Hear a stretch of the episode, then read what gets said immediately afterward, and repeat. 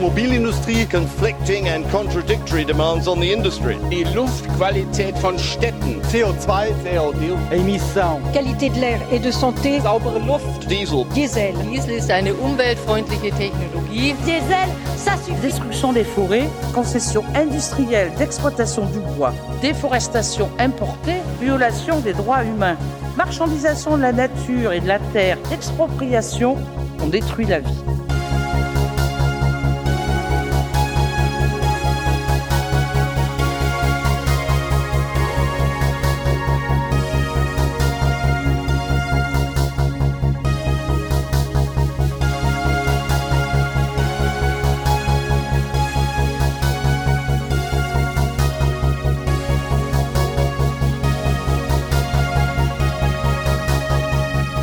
Κύριοι, γεια σας και καλώς ήρθατε σε ένα ακόμη επεισόδιο στα podcast της εφημερίδας Χρόνος της Κοζάνης.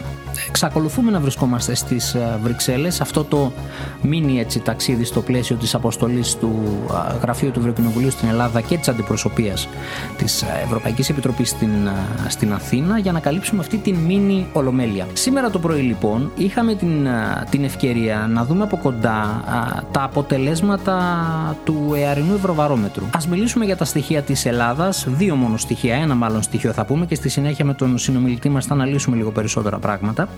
Δείχνουν πως στη χώρα μας οι νέοι και οι μικρότερες ηλικίες δίνουν προτεραιότητα στα θέματα του περιβάλλοντος και της κλιματικής α, κρίσης. Και γενικά φαίνεται πως οι νέοι είναι πιο αισιόδοξοι για αυτό που λέμε ευρωπαϊκό οικοδόμημα. Καλωσορίζουμε λοιπόν τον επόμενο καλεσμένο μας, τον Ευρωβουλευτή του ΣΥΡΙΖΑ Προοδευτική Συμμαχία, τον κύριο Πέτρο Κόκαλη. Χαίρετε, καλώς ήρθατε. Γεια σας, καλώς σας βρήκα. Καλώς ήρθατε εσείς μάλλον. Καλώς ήρθαμε εμείς, σωστά, έχετε δίκιο.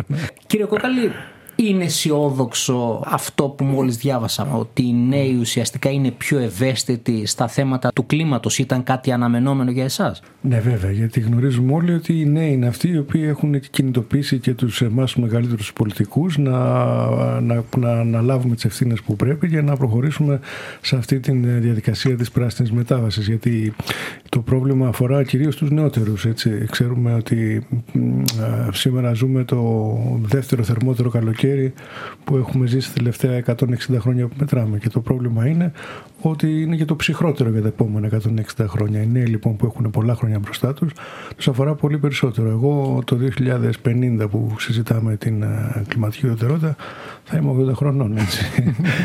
οι, τα παιδιά μου όμως θα είναι σε ηλικία τη δικιά μου, θα είναι σε μια ηλικία που θα έχουν δικά τους παιδιά και νομίζω ότι οι νέοι αναλαμβάνουν πολύ πιο δυναμικά την ευθύνη να σώσουν την κατάσταση από εκεί που την έχουμε φέρει εμείς, συμμετέχοντας πολιτικά, απαιτώντας αλλαγή και κυρίως όμως καταθέτοντας και την αισιοδοξία τους γιατί οι νέοι καταλαβαίνουν νομίζω πολύ καλύτερα από τους ανθρώπους που είναι στη δικιά μου μέση ηλικία το πούμε τις δυνατότητες που ανοίγονται με τις νέες τεχνολογίες τις δυνατότητες που έχει πια η ανθρωπότητα να αλλάξει τον τρόπο με τον οποίο παράγει, καταναλώνει και εν τέλει ε, ρηπαίνει το, το, το, τον περίγυρό της και ε, υποβαθμίζει την, υποσκάπτει το μέλλον της. Αυτό ακριβώς το ρωτούσα. Με ποιον τρόπο θα μπορούν οι νέοι έτσι να γίνουν πιο δυναμικοί στο κομμάτι αυτό; Και επειδή αναφέρεται και το κομμάτι της πολιτικής. Βλέπουμε και μέσα από το ευρωβαρόμετρο το ότι ναι μεν έχουν τέτοιες ευαισθησίες οι νέοι Ωστόσο, ως Έλληνες, ως χώρα, είμαστε σχετικά μακριά σε σχέση με τον υπόλοιπο ευρωπαϊκό μέσο όρο. Μάλιστα, διαβάζοντας και ένα δημοσίευμα προχθές στη Φιγκαρό, έλεγε πως πάρα πολλοί κατηγορούν τους Ευρωπαίους για έναν ελιτισμό εντός εισαγωγικών. Το ότι εδώ ο κόσμος καίγεται, για παράδειγμα, γύρω μας και εμείς κοιτάμε αν θα αλλάξει η ώρα, πότε θα αλλάξει η ώρα. Εκεί στις Βρυξέλλες βλέπετε ρυθμίσεις και οδηγίες. Το πιστεύετε αυτό; Το ότι ο κόσμος καίγεται είναι πραγματικότητα. Επίσης είναι πραγματικότητα δεν καίγεται από μόνος του. Δεν αποφάσισε ο κόσμος να καεί μόνος του. Είναι ε, όχι μόνο η κλιματική κρίση, αλλά και η κρίση στην ενέργεια, η κρίση στις τιμές, η κρίση στην ειρήνη, η κρίση στη δημοκρατία, η κρίση ε, στην υγεία. Όλα αυτά είναι αποτελέσματα του τρόπου με τον οποίο έχουμε οργανώσει το οικονομικό μας σύστημα τα τελευταία 30 χρόνια, προχωρώντας σε μια απόλυτη απελευθέρωση των πάντων, με αποτέλεσμα πλέον να μην έχουμε τον τελικό έλεγχο του τι γίνεται εδώ πέρα και βλέπουμε ότι αυτό έχει οδηγήσει σε μια συστημική τροτότητα, σε μια πολεμική μη ανθεκτικότητα και αυτό το καταλαβαίνουν οι νέοι. Τώρα οι Βρυξέλλες ε, και η Ευρωπαϊκή Δημοκρατία αν θέλετε έχει πάντα αυτό το πρόβλημα του ελλείμματος επικοινωνίας ε, νομίζω ότι και εσείς και εγώ που βρισκόμαστε περισσότερο εδώ καταλαβαίνουμε πόσο μεγάλη αρμοδιότητα υπάρχει στην, ε, στην, στην Ευρωπαϊκή Ένωση και εξαρτάται και από εμάς αλλά και από εσάς τους δημοσιογράφους να κάνουμε καλύτερη τη δουλειά μας και να εμπλέξουμε περισσότερο τους νέους και όλους τους πολίτες της Ευρώπης σε αυτή τη διαδικασία. Νομίζω ότι το, το συνέδριο για, την, για το μέλλον της Ευρώπης ήταν ένα βήμα προς αυτή την κατεύθυνση και ο καινούριος ευρωπαϊκός εκλογικός νόμος θα κάνει πολλά για να δημιουργήσει ένα νέο, μια νέα ευρωπαϊκή κοινή γνώμη, ένα νέο ευρωπαϊκό, ένα ευρωπαϊκό δήμο. Ε, κύριε Κόκαλη, έχετε θέσει ζήτημα κοινωνικής δικαιοσύνης όπως βλέπω εδώ και τη δημιουργία ενός ικανού κοινωνικού ταμείου για το κλίμα. Έχετε πει πως η πράσινη μετάβαση θα αποτύχει αν δεν είναι μια δίκαιη μετάβαση και το έχουμε πει και αυτό μαζί και στο, σε ένα podcast που κάναμε στο, στο Στρασβούργο στο πλαίσιο της Ολομέλειας εκεί. Πώς πρέπει να είναι και τι είναι αυτό το κοινωνικό ταμείο για το κλίμα που προτείνεται. Καταρχήν να πω ότι δεν είναι κάτι που θέτω εγώ. Το ζήτημα της, ε, το ότι είναι ίδιο πράγμα η κλιματική δικαιοσύνη με την κοινωνική δικαιοσύνη είναι πλέον δεδομένο. Το γεγονός ότι ε, αν θέλουμε να πετύχουμε σε μια μετάβαση η οποία θα πρέπει να είναι τόσο ραγδαία, τόσο αποτελεσματική και σε αυτόν τον χρόνο που έχουμε αφήσει τον εαυτό μας να το κάνουμε, δεν μπορούμε να το κάνουμε χωρίς την πλατιά συμμετοχή. Και η πλατιά συμμετοχή δεν μπορεί να εξασφαλιστεί χωρίς τη διαφάνεια και την ε, αίσθηση της δικαιοσύνης, την αίσθηση του δικαίου. Και αυτή τη στιγμή υπάρχει μεγάλη αδικία στην κατανομή της χρήσης του άνθρακα υπάρχει αδικία α, μέσα στις κοινωνίες με τους α, α, οικονομικά ασθενέστερους να χρησιμοποιούν, να χρησιμοποιούν περισσότερα χρήματα για να καταναλώσουν ενέργεια που δεν τους φτάνει ενώ οι περισσότερες εκπομπές έρχονται από τους πλουσιότερους. Υπάρχει μια μεγάλη αδικία όσον αφορά την ιστορική και γεωγραφική κατανομή με τις ιστορικές εκπομπές των πλουσίων χωρών του Βορρά και τις μεγάλες επιπτώσεις στις χώρες του Νότου οι οποίες δεν έχουν χρησιμοποιήσει τόσο άνθρακα όσο εμείς και βέβαια υπάρχει και μια τεράστια αδικία και ανισότητα διαγενειακή αυτό που λέγαμε πριν με τους νέους. Δηλαδή εμείς ότι φάγαμε, φάγαμε που λέει ο λόγος. Ε, επομένως ε, το, Ευρωπα... το καινούριο Ευρωπαϊκό Κοινωνικό Ταμείο για το Κλίμα το οποίο ψηφίστηκε σήμερα είναι ένα από τα καινοτόμα εργαλεία, είναι μία από τις πολιτικές καινοτομίες που είναι απαραίτητες για να περάσουμε σε αυτή την οικονομία χωρίς άνθρακα. Δεν είναι μόνο η τεχνολογία, δεν είναι μόνο τα οικονομικά, είναι κυρίως η πολιτική καινοτομία και η συμμετοχή των, των πολιτών.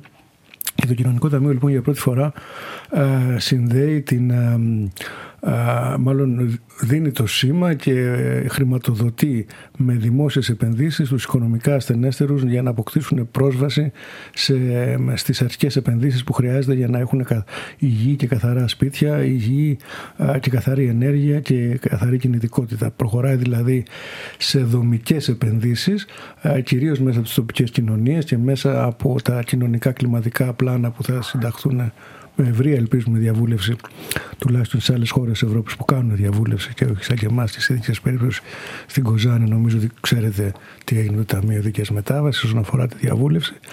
Ε, Επομένως, ε, για τα επόμενα χρόνια υπολογίζονται περίπου 145 δισεκατομμύρια ευρώ τα οποία θα έχουν μια, ένα ταβάνι όσον αφορά τις απευθείας επιδοτήσεις όπως αυτές που ζούμε σήμερα, εάν συνεχιστεί αυτή η κατάσταση με το ορυκτά καύσιμα, αλλά κυρίως θα κατευθυνθούν για να δημιουργήσουν στις πιο κοινότητες πρόσβαση. Ο καλύτερος τρόπος να γίνει αυτό είναι προφανώς μέσα από, τις, από τους Δήμους, οι οποίοι έχουν κοινωνικές υπηρεσίες, γνωρίζουν ποιοι έχουν ανάγκη και μπορούν και μέσα από την υποχρέωση που έχουν το Repower EU να δημιουργήσουν ενεργειακές κοινότητες, να αντιμετωπίσουμε την ενεργειακή φτώχεια με τον τρόπο που αντιμετωπίζουμε ε, κάθε είδους φτώχεια. Αν σας ρωτούσε κάποιος για το πώς βλέπετε την μετάβαση στη Δυτική Μακεδονία ε, τα τελευταία έτσι 2-2,5 χρόνια από τη στιγμή που ανακοινώθηκε από το 19 έως σήμερα και όλα αυτά που έχουν προχωρήσει, θεωρείτε πως είναι σε καλό δρόμο, είναι σε στάσιμη κατάσταση ή τα πράγματα δεν πάνε καλά; Θα έλεγα ότι έχω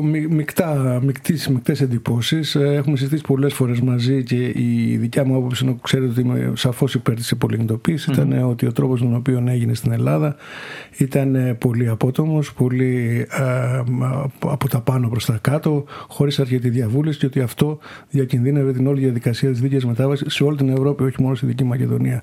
Βλέπω ότι εγκρίθηκε από την Επιτροπή το, το ΣΔΑΜ. Ε, αυτό είναι καλό τεχνοκρατικό σημαντικά. Μίλησα όμως πριν από τρεις περίπου εβδομάδες σε ένα λύκειο της Κοζάνης και μου είπαν τα παιδιά ότι δεν ξέραν ότι υπάρχει τέτοιος διάλογος. Όταν λοιπόν στο τεχνικό λύκειο της πόλης όπου γίνεται η απολιγνητοποίηση τα νέα παιδιά που θα κληθούν να ζήσουν σε αυτή την περιοχή και να, να ανθίσουν σε αυτή την εποχή δεν έχουν συμμετέχει σε κανένα είδους διάλογο, είναι ένα πρόβλημα. Όπως και πρόβλημα ε, αποδεικνύεται φρικτό πρόβλημα που το πληρώνουμε όλοι η απεξάρτηση από το λιγνίδι και η εξάρτηση από το φυσικό αέριο το οποίο είναι ε, πολύ ρηπογόνο και πολύ ακριβό.